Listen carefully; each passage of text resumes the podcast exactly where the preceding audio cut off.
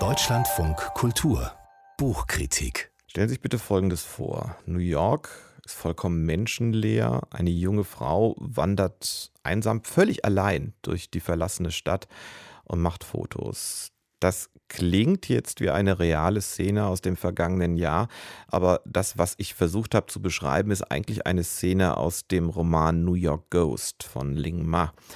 Die chinesisch-amerikanische Autorin hat dieses Buch schon 2018 veröffentlicht, also lange vor dem Ausbruch der Corona-Pandemie. Bei uns kommt es gerade jetzt raus und natürlich wird es deshalb als das Buch der Stunde, das Buch zur Pandemie vermarktet, ob zu Recht. Das äh, klären wir jetzt im Gespräch mit unserer Kritikerin Sigrid Löffler. Schönen guten Morgen, Frau Löffler. Guten Morgen. Es geht ja tatsächlich um eine Pandemie. Es gibt Parallelen. Wie viel erinnert denn in diesem Buch, das ja vorher geschrieben wurde, an die reale Corona-Pandemie?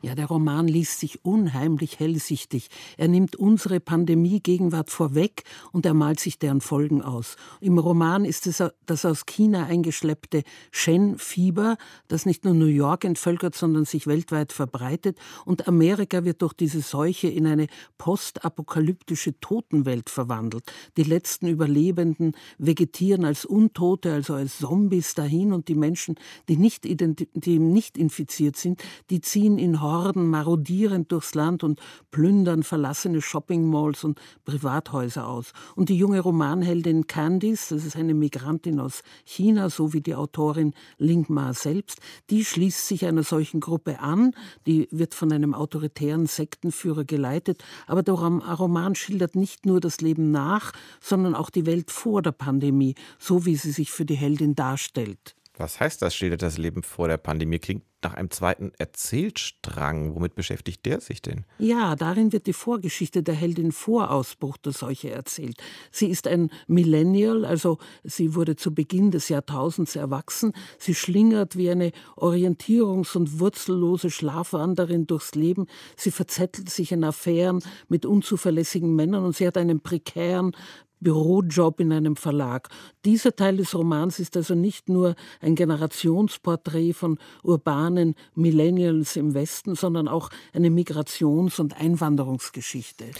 Aber mir fällt da noch mehr ein, wenn Sie sagen, prekärer Job, den Sie, diese junge Frau da in New York hat, dann gibt es auch noch, noch prekärere Jobs und noch billigere Arbeitskräfte in China selbst, die auch die USA versorgen. Ist das auch äh, unter anderem zumindest eine Kritik an unserer globalisierten Arbeitswelt? Ja, der Roman ist auch eine Satire auf die spätkapitalistische Arbeits- und Konsumwelt.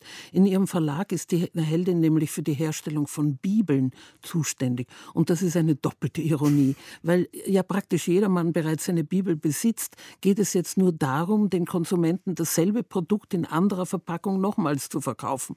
Und zweitens wird die Produktion, wie Sie richtig sagen, dieses heiligen Buches der Christenheit auf Kosten aus äh, Kostengründen in Billiglohn-Druckereien nach Südchina ausgelagert, also outgesourced was tatsächlich übrigens nicht erfunden ist. Also es gibt ja das Verrückteste auf der Welt, das ist alles real. Aber uns ist jetzt was passiert, Frau Löffler, was uns, glaube ich, in der Realität nie passieren würde im Moment. Wir haben die Seuche ein bisschen aus den Augen verloren, also sozusagen den anderen Erzählstrang. Wie geht es denn damit weiter in diesem Roman? Ja, dieser Teil des Romans hat die Form einer Zombie-Road-Novel. Die ist zum Teil sehr schaurig.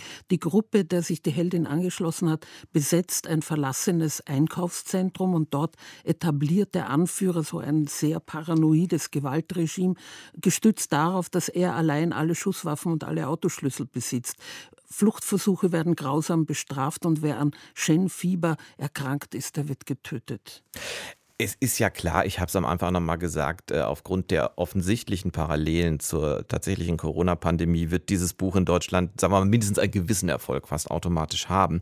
Aber hat es den auch verdient? Ist das wirklich auch ein gelungener Roman? Ja, das ist ein sehr bemerkenswerter Debütroman, weil die Autorin diese beiden Erzählstränge vor und nach der Pandemie miteinander verknüpft und ineinander spiegelt. Und das durch Kunstgriffe wie zum Beispiel Parallelführung, Verschränkung oder Umkehr von Motiven. Und das alles ist schon sehr raffiniert gemacht. Dankeschön. Sigrid Löffler war das über New York Ghost. Der Roman von Ling Ma ist in der Übersetzung von Zoe Beck übrigens äh, bei Culture Books erschienen. 360 Seiten dick ist das Buch. Es kostet 23 Euro und wie immer Informationen auch im Internet unter deutschlandfunkkultur.de.